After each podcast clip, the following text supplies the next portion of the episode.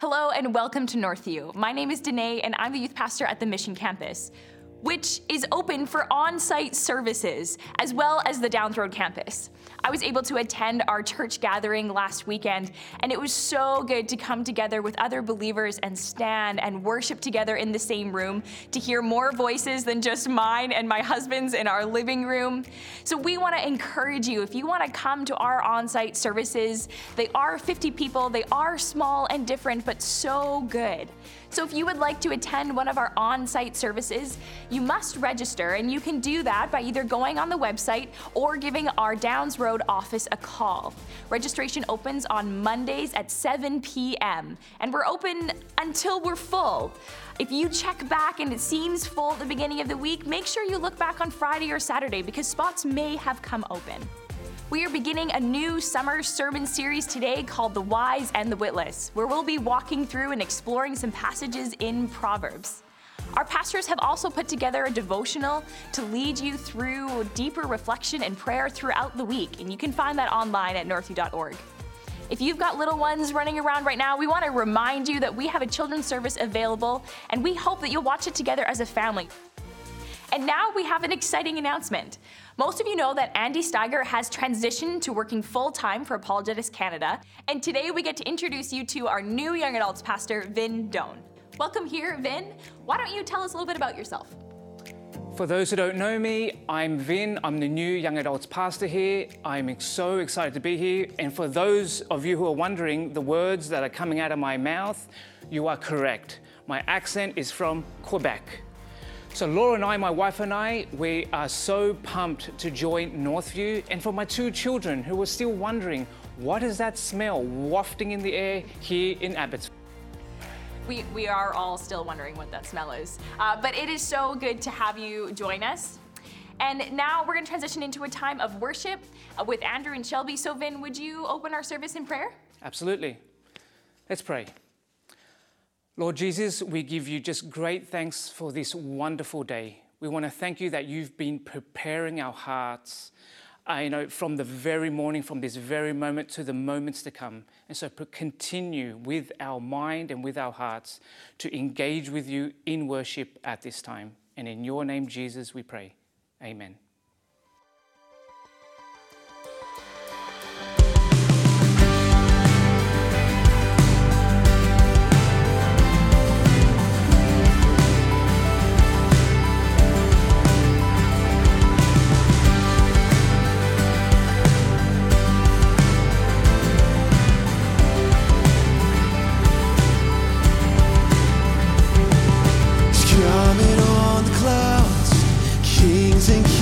Will bow down. Every chain will break as broken hearts declare His praise. For who can stop the Lord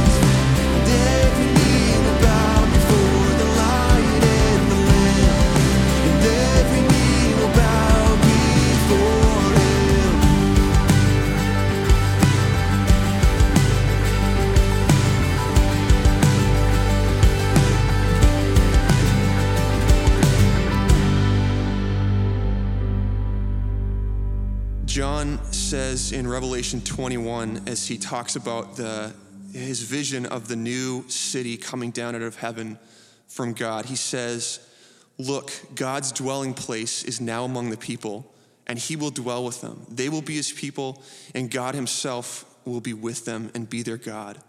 He will wipe every tear from their eyes.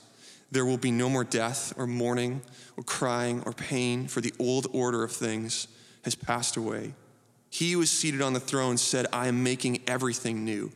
Then he said, Write this down, for these words are trustworthy and true. This song is about how God is, is making everything new and that everything will be made new. It's about how God is taking mourning and turning it into dancing, and he's making dead things come to life.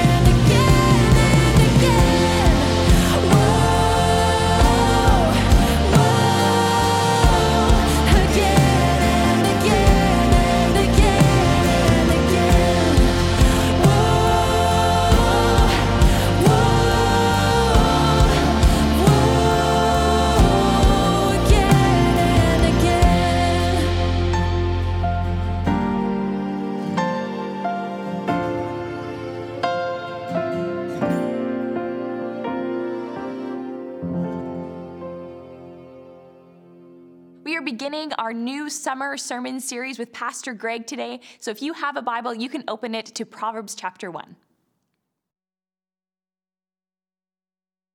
Welcome here. Uh, let me start by naming the elephant in the room. I am not sitting at the preacher desk in the corner of our church. I am actually in one of our rooms with real people that are here uh, for me while I'm preaching this sermon. And uh, it's actually our hope that you are also with real people. Uh, maybe in your house uh, with some friends, in your living room, maybe you're in a backyard watching this at a, at a bit of a watch party, uh, watching the service together. Uh, we, we think church is always best when we're able to engage in God's word with other people. And so uh, hopefully you're doing that right now as well as we are here. Uh, we're starting our sermon series in the book of Proverbs. We are going to be looking through the book of Proverbs in the summer, and uh, we are.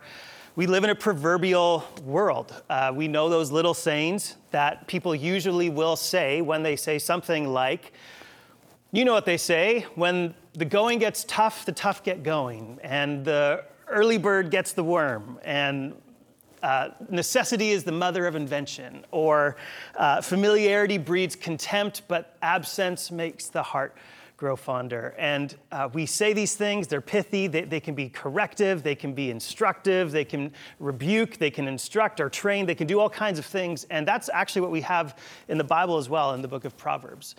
Actually, as we think about the book of Proverbs, a bit of a helpful context piece for us to think of is the book is kind of divided in two sections.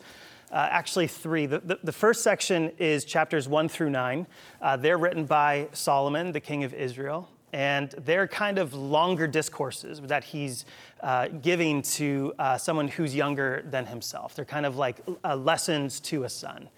They're kind of like the blog posts of the book of Proverbs. And then in chapters 10 through 29, what we have are basically Solomon's tweets. They're, they're the little pithy sayings. They're the things that are memorable. You can put on a coffee cup. They're the kinds of things that parents would say to their children around the dinner table or before they went to bed or before they went off to school. The little pithy, punchy sayings. And then chapters 30 and 31 are proverbs written by other people, and they're kind of a mix of also those, those longer blog posts and those shorter tweets.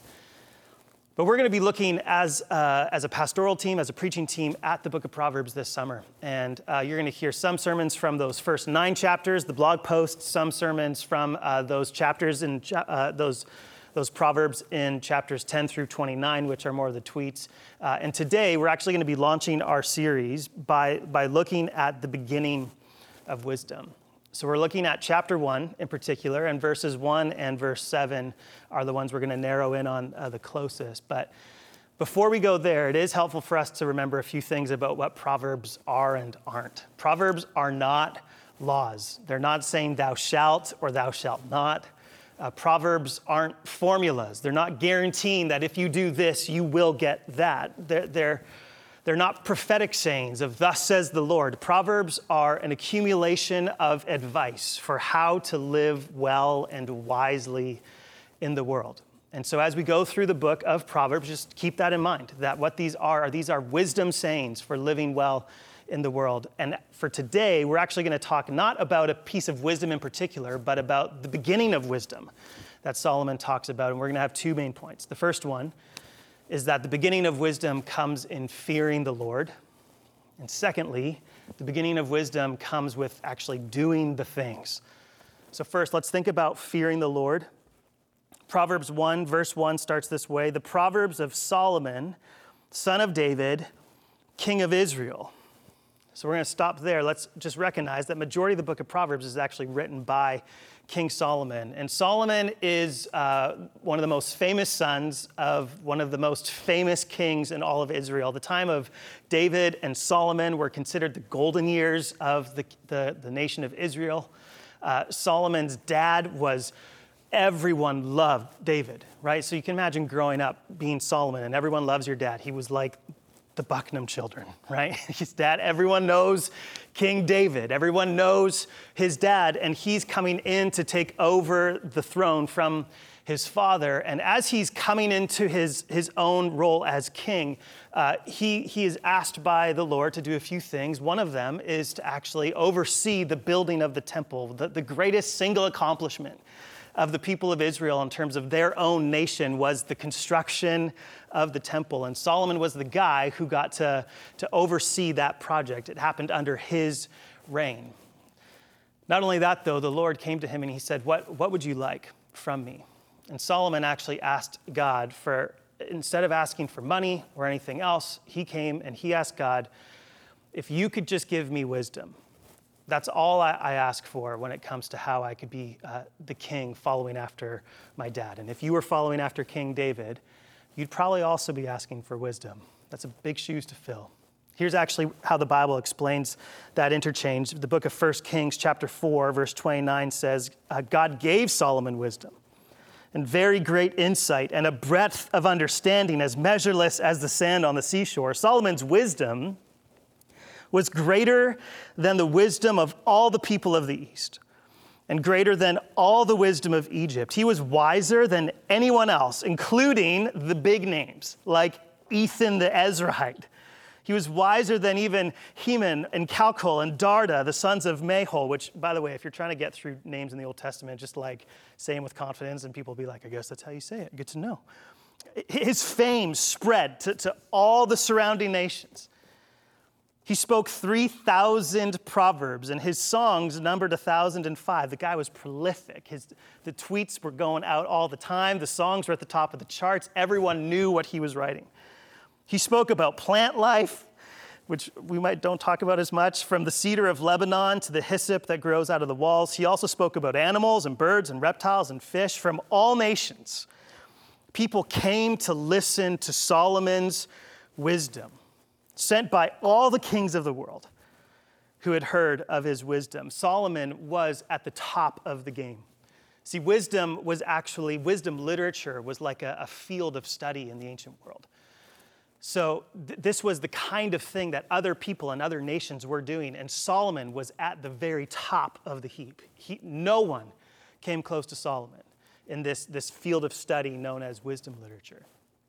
So, you need to imagine here the scene is not actually that the book of Proverbs drops out of heaven in a vacuum, unaffected by the rest of the world. Actually, the book of Proverbs comes through the Holy Spirit, through King Solomon, but he's, he's affected by and impacted by the, the people who are around him. This is a bit of a, it's like a, a field of study where other people are involved in it. So maybe think of it like this uh, imagine you're going to a conference to learn more about your, your particular area of work. So every few years, uh, myself and some other pastors, uh, we go to the Evangelical Theological Society conference. It bounces around in different parts of the states, and uh, maybe one day again we'll be able to do something like a conference. Who knows? But the point of the conference is to gather together voices of this field of study and to influence each other and critique each other and have conversations. One of the best part of the conference of the Evangelical Theological Society is the panel discussions, where you see these different people in their fields of study dialoguing together, debating with each other. And the most fun part of actually that whole process is when the event is over, the panel discussion's over formally, the guys take off their microphones, and you can see them starting to interact with each other, right? That's probably when the real conversation takes place. They start talking to each other, they start asking questions. So you have to imagine to yourself Solomon's at the top of his game in wisdom literature. He's at the top of the game in terms of providing proverbs for his people. Whenever anyone was trying to figure out how do we live wisely in the world, they're thinking to themselves, we better call Saul. So they are they're at the top of the game, and Solomon is engaging with the people around him at the conference. And these guys around him, like Ethan the Ezrahite, probably pulled him aside after a panel discussion and asked him the question, How do you do it? What's interesting, though, is that Solomon's words weren't necessarily so different from everything else that people were producing, but he was still seen as the best in the game. What, what I mean by that is this even though Solomon was the expert in the field, and even though he was probably the number one most downloaded wisdom podcast of the ancient world, Israel's wisdom wasn't actually entirely unique in its content here's what I mean by that. I, I want to actually show two proverbial sayings side by side uh, for us to see kind of what I'm talking about. So here's Proverbs chapter 3, verse 5 and 6, which is a, a pretty popular, uh, well known coffee cup verse of the Bible. Here's what it says Trust in the Lord with all your heart and lean not on your own understanding. In all your ways, submit to him, and he will make your paths straight. Now, we could come to that and think to ourselves, that sounds like something totally unique.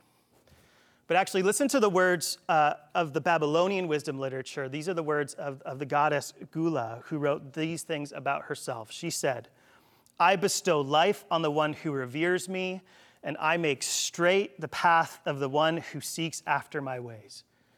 You can see as you're comparing them in uh, your mind there, and as you can actually see the verses in front of you, that that the language of trusting the Lord and submitting to Him sound a lot like revering the goddess Gula and seeking after her ways. And the promise of both the proverb and also from the goddess Gula is that if you follow, your paths will be made straight. Very similar sounding pieces of advice. And yet, Solon was seen as someone completely distinct and, and better than everybody else. That's why it would have been such a crazy thing for people, is they would say to themselves, look, your stuff doesn't sound always altogether different from what the rest of us are saying, but how are you so much better at it than us still? That's where I think Proverbs chapter 1, verse 7 actually helps us understand that. Here's what Solomon writes He says, The fear of the Lord is the beginning of knowledge. See the distinction between Solomon and Israel's wisdom literature and the wisdom literature of the surrounding nations is not necessarily in its content, but in its God. For Solomon, he's saying everything that is needed for living well in the world, to live truly as we were designed to live, comes from, flows out of a recognition of the God who is there, of fearing the Lord. So, what does it actually mean to fear the Lord? Well, the narrative of uh, the Bible can be summarized in, in maybe lots of different ways, but here, here's one way it can be summarized that the Bible calls us to understand the grace that is provided for us and also to understand the call to allegiance that we need to make to the God who has offered us his grace. Grace is this understanding of, of receiving this unmerited favor. We, we don't deserve anything good from this God because of the way we live, and yet he pours out kindness to us. Solomon would have been self aware of this. The reason why Israel is a nation, the reason why Solomon has a throne, the reason why he can look out his window and see the construction completed on the temple is because God, in his grace, saw these people struggling in Egypt, and he saved them from their oppression. Solomon, in his best moments, would have recognized he's only in this seated throne because of the grace of the Lord. And he knows that God saved him by grace and that he is now called to live in a particular way. He's supposed to follow after this God and pledge his allegiance not to a flag, but to a God. And that same message of God giving us grace even though we don't deserve it, of rescuing us from our oppression when we have no other hope, is the same message of the New Testament, where Jesus Christ comes and he offers us life and true life and true bread and true water and to satisfy our every need, and we don't deserve it. And he also calls us to follow him, to pledge our allegiance to him. See, what makes the Proverbs distinct and different from the rest of the nation's wisdom literature is not in the content, but in the God that they're focused on, the God that they are living in light of, that, that they recognize that there is a God who is there, and this is the way that He has made the world to work. St. Augustine said these words He said, I've read in Plato and Cicero sayings that are wise and beautiful, but I've never read in either of them, Come to me, all who labor and are heavy laden, and I will give you rest. See, what's interesting about when it comes to living wisely in the world is not that Christianity has such distinct content, it's that our God is so different. It's that the God who has saved us into a relationship to live in the world that He has made is so different from all the other gods of the world. See, I think this is important for us to, to think about because if we realize that ancient wisdom literature was actually a field of study in the ancient world, then that has implications for us today because we all have our different areas that we, we are involved in our, our work, our, our hobbies, our, our activities, the different ways we can influence people. We, we have all of those things. And, and it's not always that the Christian way to do something looks so different in its content and form. Here's, here's what I mean by that. If you're involved in the sciences, you're going to engage in those sciences not in a completely different way than everyone else. You're going to engage with them in a completely different starting point, saying, I actually believe that there is a God who is there who's made this world observable. If you're involved in, in the arts or in music or dance or entertainment, the, the kinds of things you produce, the forms themselves are not always going to be altogether drastically different from the rest of the world. But the God who you recognize has given you the abilities to do it, the God who you are directing those abilities towards, is so different. See, it's not so much that the content of what we do is so different. There's not, there's not a Christian way to cut the lawn. There's not a Christian way to, to send a tweet or to set up lights or cameras and say action. But there, are, there is a way to do it in light of the fact that the God who has made the cosmos has made you and given you the abilities and the desires to do these things for his glory in a way that is fearing the Lord in a way that is mindful of the grace that's been given to you, in a way that is mindful that this grace now calls you to pledge your allegiance to Him. See, what makes Christians and the people of God distinct is not always the content of what we provide, but the motivation for what we're doing it for. The source we rely on in our production of it. That's what happened with the book of Proverbs. Solomon engaged in the sphere of the ancient wisdom literature. He, he mimicked and followed some of the forms, and he even deployed some very similar sayings, but he did it fearing the Lord. See, if we're going to understand how to live wisely in the world, if we're going to understand how to follow the advice of how to actually walk in the reality of how the world is made to function and how to live following the God who has made us and made this world, we have to live mindful of the fact that this God has shown us his grace and we are his people because of his grace. And he is a kind God who, in his Son, says, Come to me and you will actually find life, true life. And pledge allegiance to me. Follow me all the days of your life, knowing that you don't live for yourself anymore. You actually live for the God who showed you that grace. The beginning of wisdom comes with fearing the Lord. Secondly, the beginning of wisdom also comes with actually doing the things. So we, we know the beginning of Solomon's story. We know that he came under the shadow of his dad. We know that he thought to himself, there's no way I can actually be the king of Israel if God doesn't give me some kind of miraculous gift of wisdom because I'm not as good as my dad is and God graciously gave him what he was asking for. And Solomon just shot up like a rocket in the ancient world. Everyone flocked to him. He was the man. He knew all the right answers, he had all the right theology, he knew all the things. And yet his story takes a dramatic and a terrible fall. Here's how it's described in the book of 1 Kings, chapter 11. King Solomon, however, loved many foreign women besides Pharaoh's daughter the Moabites, Ammonites, Edomites, Sidonians, and Hittites. They were from the nations about which the Lord had told the Israelites, You must not intermarry with them, because they will surely turn your hearts after their gods. Nevertheless, Solomon held fast to them in love. He had 700 wives of royal birth and 300 concubines, and his wives led him astray. As Solomon grew old, his wives turned his heart after other gods, and his heart was not fully devoted to the Lord his God as the heart of David his father had been. He followed Ashtoreth, the goddess of the Sidonians, and Moloch, the detestable god of the Ammonites.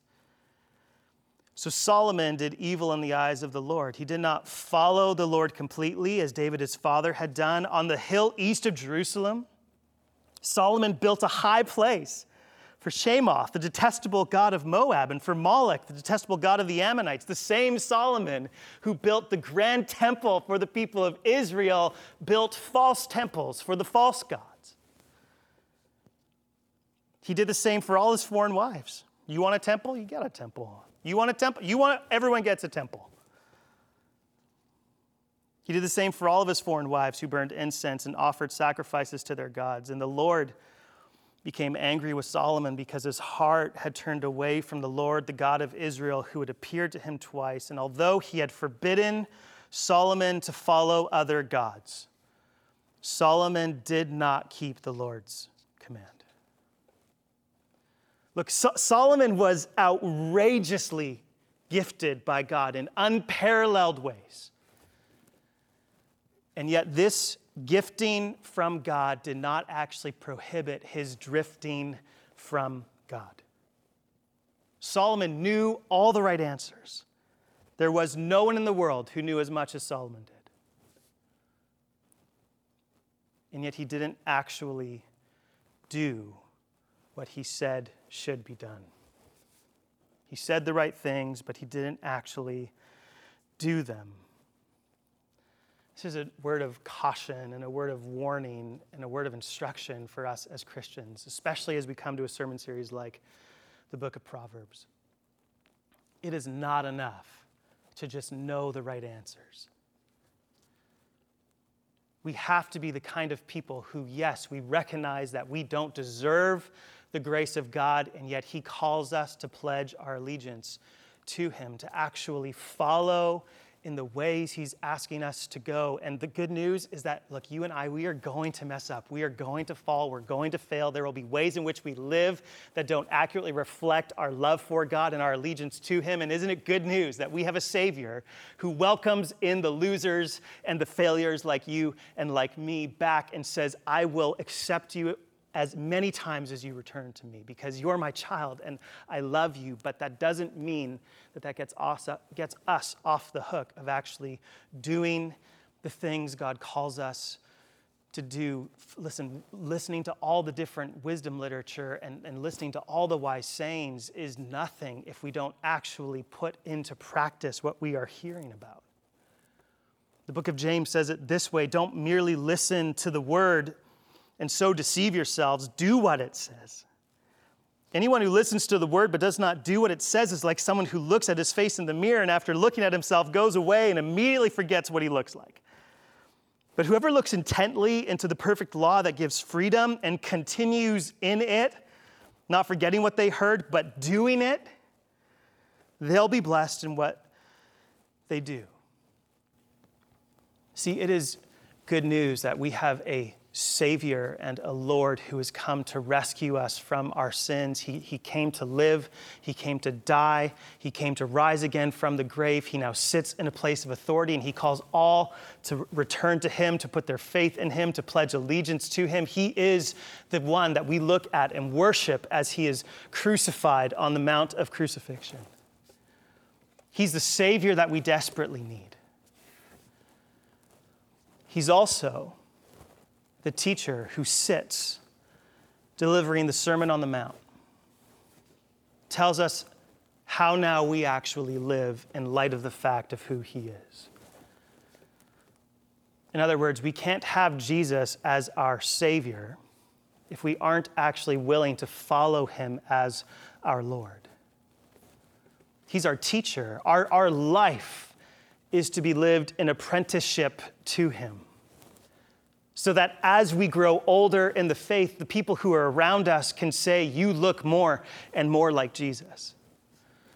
Not, not in a perfected kind of way. We're never going to be able to actually live a perfect life. We are going to fail, and Jesus is going to be there to pick us up. He's not just someone who loves us and, and is obligated to help us, he, he desperately, deeply loves you.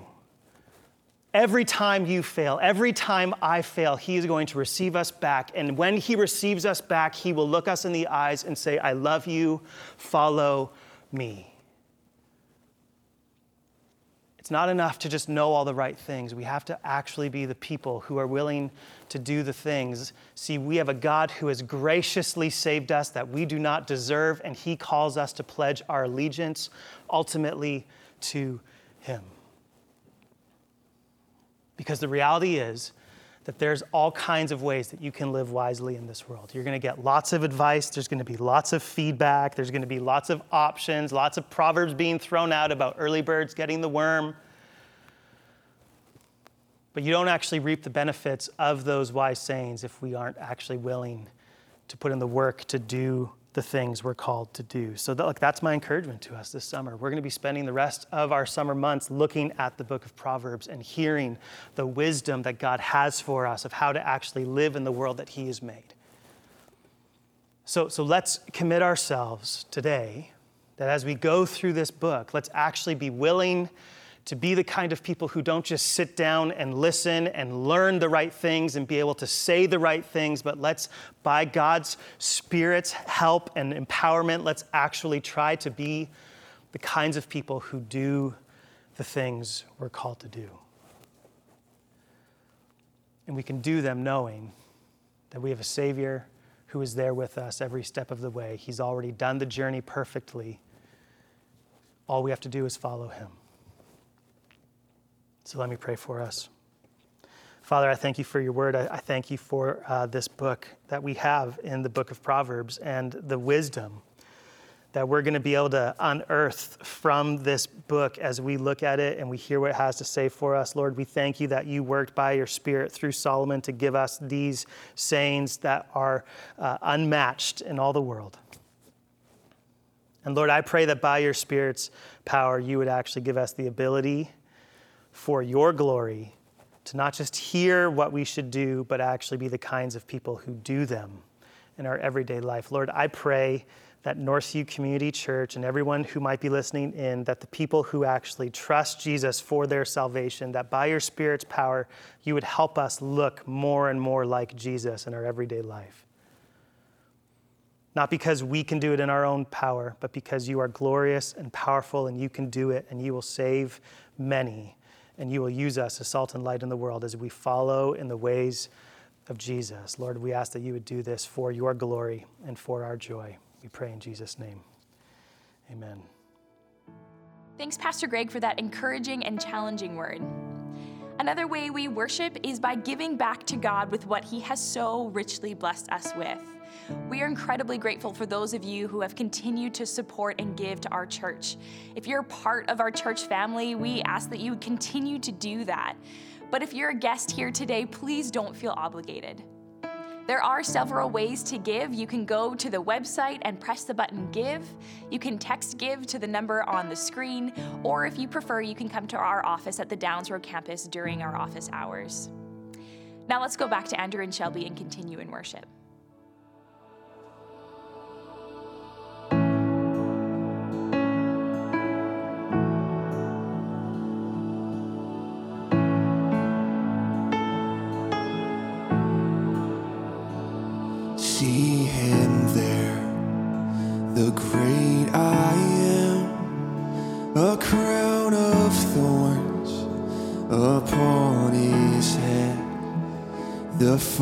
Father's heart displayed for us. Oh God, we thank you for the cross. lifted up on Calvary's hill. We cursed your name, and even still, you bore and paid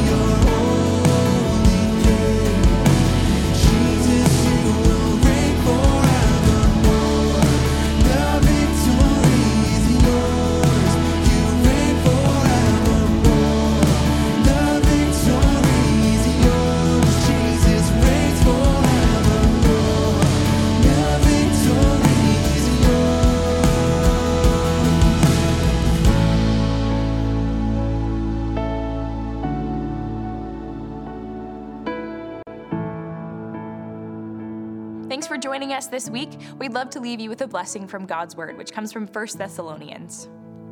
May God Himself, the God of peace, sanctify you through and through. May your whole spirit, soul, and body be kept blameless at the coming of our Lord Jesus Christ. The one who calls you is faithful, and He will do it. Have a great week.